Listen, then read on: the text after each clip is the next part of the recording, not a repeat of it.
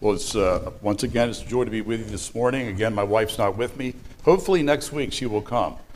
Um, so uh, I do have a picture of her in my wallet, I think. So uh, if you, um, she does exist. uh, you know, uh, Cliff was mentioning earlier about, you know, when he and I and Tom and Mark, too, graduated from high school. And I know for the young folks, it's pretty hard to identify with people who have been around for so long, but there's a wonderful documentary uh, about that time frame. It's called The Flintstones, and um, you can uh, you can kind of get an idea what it was like for us growing up uh, back in the day.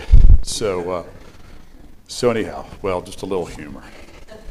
With that, let me uh, pray for our time in God's Word. Our Father, as we came this morning, we saw the the deluge of rain, and Uh, we thank you that in all of creation we have things that can relate to you. And you've been pleased in the book of Isaiah to say, "For my thoughts are not your thoughts, neither are your ways my ways, declares the Lord. For as the heavens are higher than the earth, so are my ways higher than your ways, and my thoughts than your thoughts. For as the rain and the snow come down from heaven, do not return there, but water the earth, making it bring forth and sprout, giving seed to the sower and bread to the eater, so shall my word be that goes out from my mouth. It, may, it, it shall not return to me empty, but it shall accomplish that which I purpose and shall succeed in the thing for which I sent it." Father, we ask that you would be pleased to do this today uh, for your son's sake, that we might honor your son and be more like your son. We pray this in Jesus' name. Amen. With that, please turn to Luke's Gospel, uh, chapter ten.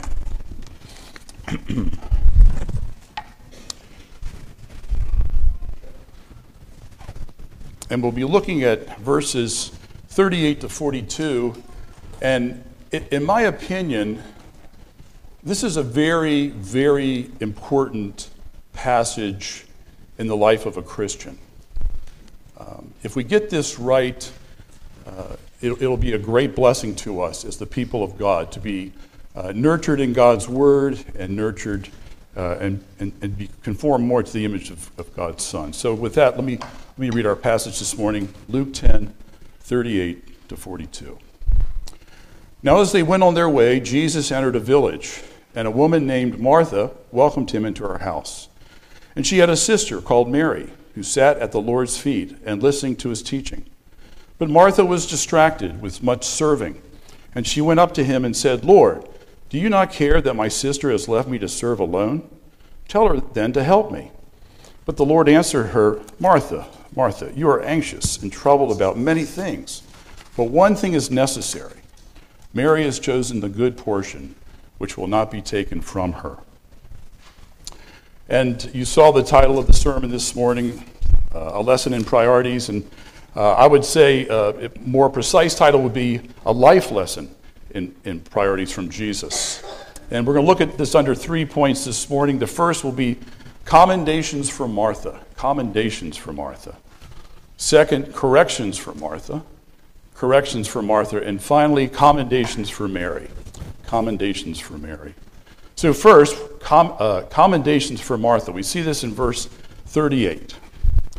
"Now as they went on their way, Jesus entered a village, and a woman named Martha welcomed him into her house." This is a wonderful thing. What she is doing here is, is exercising hospitality, uh, a great gift, uh, the friendly reception and treatment of guests or strangers. And I will say that in your kindness, as I've been over here, I've come over here over many years. I think this is, I'm getting close to my twenty-fifth sermon here, I think, uh, over the course of my time here. But I've often been the recipient of your kind hospitality, or my wife when she's here. And um, It's, this is a, a great gift to the church. This is, a, this is a, a great way of showing love, not only to the brothers and sisters in the body, but also to strangers as well. And this is commendable. And, and Martha is to be commended here. Often Martha gets pitted against Mary, and, and um, I, I think it's probably a mistake. I think that we need to uh, acknowledge the good act that Martha has done. We see in Scripture that Um, hospitality is important to the body of Christ. In Romans twelve thirteen, it says, "Contribute to the needs of the saints and seek to show hospitality." in Hebrews thirteen two, it says, "Do not neglect to show hospitality to strangers, for thereby some have entertained angels unaware." Probably referring to Genesis nineteen and, and Lot. And all throughout the Old Testament, the New Testament, we see this, this gift of hospitality. And it is a sweet gift. It is a sweet act whereby you, you bring somebody into your home and share what you have with them, and, and uh, have a chance to have fellowship with, with believers, or to, uh, to do good to strangers if, if they're not believers, or uh, uh, yeah, if they're not believers. So this is a commendable thing, and I think we should just put a period on that. That she did a good thing here. And um, I, I would say that uh, sometimes hospitality in the church is really lacking. People come on Sundays and then they go home. And that's it. That's the end of the story for hospitality sometimes. But I do want to commend you, because I know I've been a recipient of yours. So I'm not trying to beat you up today.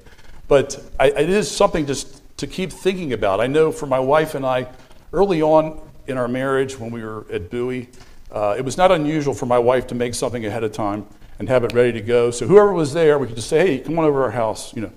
And um, and I'm I'm grateful we did that. We haven't been able to do that much over the recent years, but people still talk about that. That's something that people are very mindful of, you know. Particularly if it's the first time they're here and it says, "I remember the time you you had us over the first time we came to your church." I don't say that to commend myself, because we're not doing too well with that right now. But it is a, it's a wonderful, wonderful gift to the body of Christ and to strangers. And um, and, he, and and particularly it says here in this, you know, as I quoted Hebrews thirteen two, it says, "Do not neglect to show hospitality to strangers." Now that could be strangers in the body of Christ. You know, as people come from other places, you know, they're on vacation, they come into your church, and you know, they visit for a while. Um, it's it's a real gift to them if you just say, "Hey, look, don't worry about going to lunch. Just come over to my house. I've got something ready." So I want to commend, I think the, you know, the Bible commends Martha on this. So that's that's her commendation. But also there's corrections for Martha. There's corrections for Martha in verse forty to forty-two. "But Martha was distracted with much serving. And she went up to him," Jesus, "and said, 'Lord, do you not care that my sister has left me to serve alone? Tell her then to help me.' But the Lord answered her, 'Martha, Martha, you are anxious and troubled about many things.'" Now this is the downside of hospitality sometimes, where hospitality takes a life of its own and it becomes the main thing instead of the people that are with you. I'm sure at some point you've shown hospitality and you've, you have felt it in your own heart that you're more concerned about the details of what you're going to do for these people rather than the people themselves. And it, it really is a sad state of affairs, you know, or you've been with somebody, you've been asked over to somebody's house, you think, "Oh, that's so great, that's wonderful." And you, they barely spend time with you because they're doing all these, doing all this serving. And so there's this downside where this seems obvious that this is what happened to Martha. She was distracted. She, uh, the simple definition, to have one's attention directed from one thing to another. Become or be distracted, quite busy, overburdened. She just invited Jesus into her house. She had a, a personal time with Jesus that she could have just sat there and listened to him. Lord of Lords, King of Kings and Lord of Lords. But she was fixated on these other things.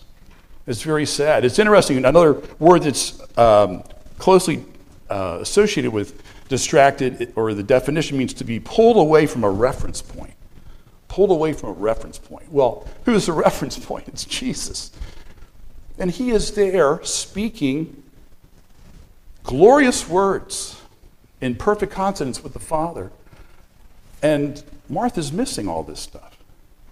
She's missing it. And um, so it's, it's very sad. It's so subtle. It's so subtle. Sometimes we can get into the, you know, was it, they say the devil's in the details. I don't want to get into any theological conversation on that. But my point is that we can we can get obsessed about things that really don't matter. And and thereby we miss some good opportunity, as Martha did, or we really are offending our company. Because it seems like we're more we're more impressed with, "Hey, you know, look look what I did. I made this really special meal for you." And it's like, well, That's great, but I like to talk to you. I like to have some time with you. I like to have some fellowship with you. So it's it's just something that always comes up and we always have to be aware of. So Martha appeals to Jesus, and uh, Jesus says, Martha, Martha. What a, what a wonderful, kind, affectionate introduction. I tried to think about how many times has Jesus in the New Testament repeated a word. The one that stands out to me the most is when he speaks of Jerusalem. I have it right here. "O Jerusalem, Jerusalem, the city that kills the prophets and stones those who are sent to it." Jesus lamenting over Jerusalem.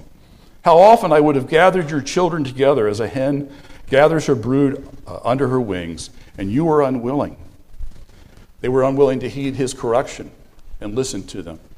And it says, kills the prophets and stones them. You know, what a sad commentary on Jerusalem is they had the word of God coming to correct them for their good, for their eternal glory, their eternal well-being. And they didn't receive it. And they stoned the prophets. Well, the, the writer to the Hebrews says, long ago, in many times, many ways, God spoke to his people through the prophets. But now he's spoken to them in his Son. And this is the privilege that Mary and Martha have right here. They, they get to hear the Son. Every word perfect. Jesus' words. Every work in perfect consonance with the Father. And, and, and what a sad, you know, that she was missing this. But Jesus is so kind. He's so tender. Martha, Martha. You know, his love for him, for her. You know, we know from John eleven, now Jesus loved Martha and her sister and Lazarus. And this was his displaying his love and affection to, to correct her, this kind correction as to where she was going with all this. So um, he says, you're, you're anxious. You're anxious and troubled. Anxious and troubled. None of us likes to be anxious and troubled. Anxious, to, to, to be apprehensive, to be unduly concerned. See, this serving has, has taken on a life of its own and supplanted Christ. Or troubled, you know, that she's, she's distracted. So there's this unstable condition she's in when she is in the midst of the Prince of Peace. And she's missing what he's saying. And so it's, it's interesting that God, the Lord is so kind to correct, to correct her. Because preparation and serving can be a taskmaster sometimes. Like I said, it can take a life of its own, and it's not unusual. And so we always have to be careful about that. And, and you know, in this instance, she had the opportunity to listen to the Lord himself. But we have this opportunity on the Lord's Day to hear from God's word. Or as we take up, our, take up the word in private devotions or quiet times, we have this opportunity. And yet how often in our minds we're distracted. We're almost talking at the same time as we're trying to read the scriptures. And I think it's just helpful for us to be aware of that. That it, that, that can go on. There's a temptation to do those things. I, since I retired in two thousand seventeen, I've kind of made it my life goal to, do, to read through the scriptures every year. Not every day is the same. But I try not to be as distracted as much as possible. I know there's certain things that will get me off course, but I want to give the, the Word of God a good hearing. And, and that's, that's pleasing to the Lord, to try to be free from distraction as much as possible. Then when we come here on the Lord's Day, that our minds are not filled about, you know, the lunch we're going to have later, things of that nature. There will be a place for that. But rather that we're, we want to give all the aspects of worship, our, our full attention as much as possible. Because it's in those things that God displays Christ to us. You know, and so it's, it's so important for us to have that. So those are the corrections that uh, Martha receives, and, and all this leads to the last point. So we've had the, the commendations for Martha, the corrections for Martha, and now the commendations for Mary in verse forty-two. But one thing is necessary. Mary has chosen the good portion, which will not be taken from her. One thing is necessary. That which should happen, or be supplied because it is needed, what should be. That of all the things in the world that we need to know, we need to hear the Word of God. We need to hear him speaking to us. This is the one thing that's necessary. And Mary is sitting at Jesus' feet as a student, listening to his words intently. In the whole of Scripture, I think there's three or four or five passages that include Mary and Martha and or Lazarus. And in the whole of Scripture, Mary says one sentence. She seems very careful to listen and, and, and to heed what she sees or hears from Jesus. That one sentence is in John eleven, when she says, if you had been here, my brother would not have died. But that's an amazing thing. You know, it's so hard to not talk. It's easy for me to talk for the Lord. It's hard for me to hold my tongue for the Lord, to have a seasonal word. It's very difficult. It's almost like inside's boiling up. I want to say it because I want to I want to get the, the good joke in that people, you know, are impressed with my, my, my jokes, or I want to, you know, a timely word is good. But there's a time to, to be quiet and to listen. And to sit at the feet of Jesus is the ultimate time. Now, we don't have the bodily presence of Jesus, but he's given us his word. He's given us our, his Spirit, so that we're in the word, that we can ask the Spirit to help us to hear, as I think it was Cliff or Tom said, to hear the voice. It was Tom, to hear the voice of Jesus speaking through the word. So there's one thing that's necessary. It's a good thing. It means pertaining to meeting a high standard of worth, merit, or good. But it also means of, of things characterized especially in terms of social significance and worth. This is a society of God's people. And one of the best things we can do as God's people is to listen to his word and to heed his word. The best thing that you can do for me as an individual is to listen to God's word and obey it. Because then you are a living testimony to me of what I should think about and what I should do. And we all have that responsibility. In a sense, everybody has that responsibility in the, in the body of Christ to, to listen to Christ and to obey Christ. And it spreads. It spreads. Some of the greatest convictions I've ever had in life are people who are consistent with what the Scripture says. You know, they might, might have what people will say, you know, a personality of pizzazz, but they just keep doing the right thing at the right time, as Christ would have us to do. And this is what Jesus is saying. This is Jesus' evaluation of what Mary is doing. She's sitting at his feet, all this busy stuff's going on, and he's not, he's like, she's chosen the good part. This is the best thing you can do. I'm not going to take it from her. This is what, this is great. This is wonderful.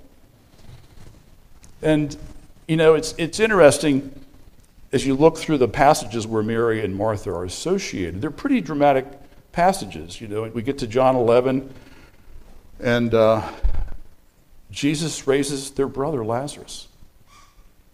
You know, this incredible miracle where Mary, Mary only says one sentence the whole time, that, that passage. But then in chapter twelve, we find Mary coming and anointing Jesus' feet with a pound of expensive ointment made from pure nard. Now, if you, if you read the, the, the Gospels, you see that the... the, the The apostles didn't really get it well as time went on. Jesus had to keep saying the same things over and over again. I understand that. I do too. But it's interesting that Mary, because she's listening to Jesus and contemplating what he's saying, seems to get more than the apostles do. And so what does she do? She anoints Jesus with this expensive ointment. I believe the parallel's in Mark fourteen. And it's three hundred denarii, I believe. Okay, I did the math. At ten dollars an hour, eight hours a day, with no vacations, for three hundred workdays, that's twenty-four thousand dollars. If it goes to twenty dollars an hour, it goes to forty-eight thousand dollars. Now, I've bought my wife some nice things, but nothing... T- to that extent. That Mary had some sense of who Jesus was and what he would do. And she takes this extravagant substance and anoints him with it. And in Mark fourteen, she, he commends her, and as well as in, this, in the John passage. He commends her. But see, how does she get that? She was listening to Jesus. She was listening to Jesus She listened to what he was saying. She saw what he did. He says, I am the resurrection and the life. You can't have a resurrection without a death. But that's not the end of the story, because there's the, the resurrection. And I think she got it. And so she, she spends this incredible amount of money. You know, we, there's another Advent hymn, Thou who was rich beyond all measure. You know, we're just we're just scratching the surface at twenty-four thousand dollars to forty-eight thousand dollars in her extravagant love for Jesus. But she saw, she knew who Jesus was. She saw what Jesus did in raising her brother, because she was listening to Jesus. She wasn't talking when Jesus was talking. I don't know how many of you have been teachers, but one of the hardest, I was a teacher for thirty years at least. One of the hardest things is you, you say something and, you know, you, good lesson, got it all out there. And then you have a student raise their hand and they ask you a question of something you just said. But you saw them out of the corner of your eye. It's like, you were talking when I was talking. That's why you didn't get it. But it's so hard, even as we get quiet. You know, sometimes we still have things going on in our minds. I, I cannot go to a grocery store at night and without coming home and having the song that was last playing in the grocery store going through my head. It is, it is a constant prayer that I ask the Lord, please, Lord, please make it go away, so I can focus, either go to sleep or focus on the Word. But that's just a reality that goes on. You know, and, and particularly at our time in history, we have so many voices speaking to us. You know, when you go into a store, you hear different types of music with different messages, many from the evil one. There's so many cable channels. There's so much social media. And yet there's one voice we need to hear. And it's so hard to, to, to, to get rid of all the extra excess that we don't need. And yet Mary did this, and she benefited. She was blessed. And that's true for anyone who will spend time in God's Word. You know, Jesus says, you search the Scriptures, and they speak of me.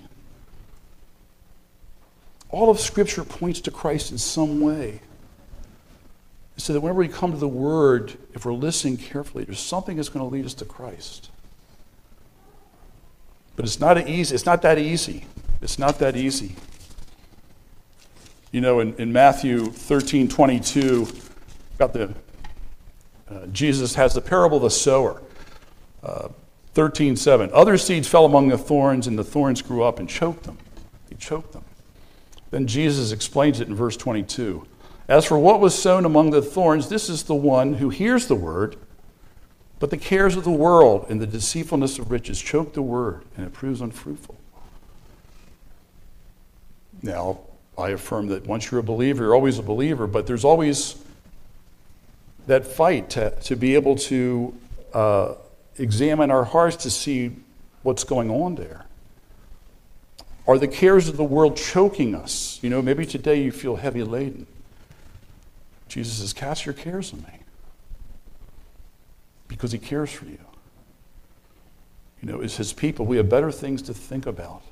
I see many people on social media, and you know, whether it's governmental or health or whatever, it's like, why, why are you imbibing all these things to make you anxious? When I was working, uh, sometimes I would leave work and I would turn on that wonderful uh, news station that we have in the D C area, you know, Traffic and Weather on the eights. It's a great resource if there's a storm or you want to know about traffic, but I would listen to it like you would listen to, you know, to conversation. And fifty, every fifteen minutes, don't forget today, you know, this drastic thing. It's like, and I was, I was always anxious, so I just killed it, except for snowstorms and traffic problems. And I noticed, wow, life's not that anxious. I'd not be that anxious. But also what I found is over the last, you know, since I retired in seventeen, as I've read the Word, and I've seen COVID and social, uh, you know, social issues going on, and people are just, it's like, the Lord's in control. The Lord's in control. The Lord won't leave me or forsake me. You know, if we had a pie chart, I think often, most much of our life is filled, you know, ninety percent is filled with just anxiety. Nothing we can do anything about. You know, we can pray. That's always right and good. You know, but we can't do anything. You know, it's just it's just wasted time of being anxious. rather than doing the next thing we have in our, our calling, you know. We're supposed to mind our own business, which is another hard thing to do. But my point is, is that we need to be aware that that's always in play and start to begin to think of ways to, to shrink it. That's an application. How can we kind of kind of eradicate the things that really, it's not worth our time as the people of God?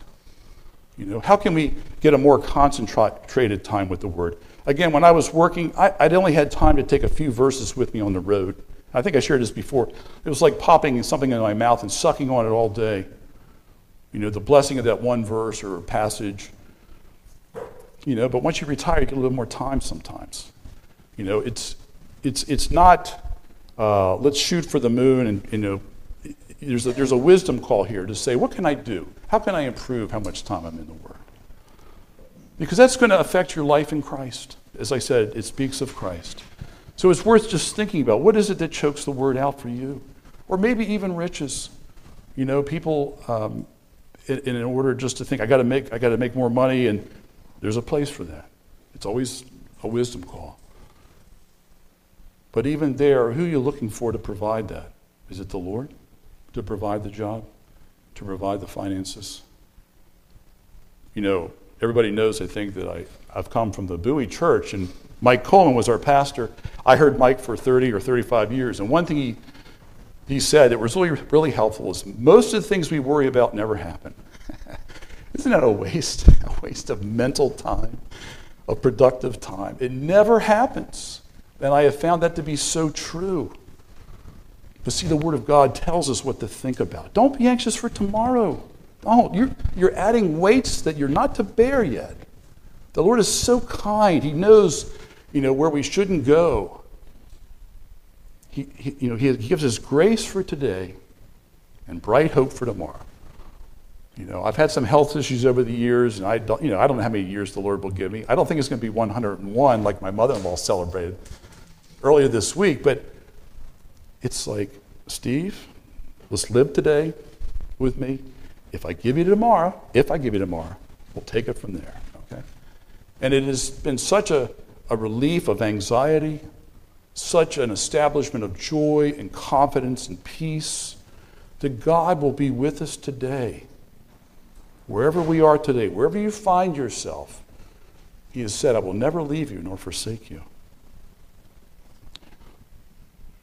So the, another application in light of the fact you're going to have is at Burge, I think I said it right, your new pastor. Your, your, your new pastor is, in a sense, is a pipeline of the Word of God to you. And I, I think Satan is strategic. And uh, in a sense, uh, you know, like all leaders, but particularly Burge, because he will be bringing God's Word to you, he will be attacked. The evil one will attack him with guilt, or distractions, uh, and it'll it will take his time away from the primary calling, or one of the primary callings he has is to bring the Word of God to you. So pray for him, or whoever else comes, or whoever teaches you, pray for them that they could focus on what they're doing. So that Christ reformed, praise the Lord, would be even more saturated with the Word of God. The Word of God, which is the Word of Christ, that leads to Christ, that leads to Christ. I want to I want to read the words of a hymn. Um, one of my favorite hymns is "Blessed Jesus at Your Word," and uh, I have, it's a very simple hymn, but I want to close with this, and I'll pray. Blessed Jesus at Your Word, blessed Jesus at Your Word, we are gathered all to hear You. Let our hearts and souls be stirred, now to seek and love and fear You. By Your teaching, sweet and holy, draw, draw from earth to love You solely.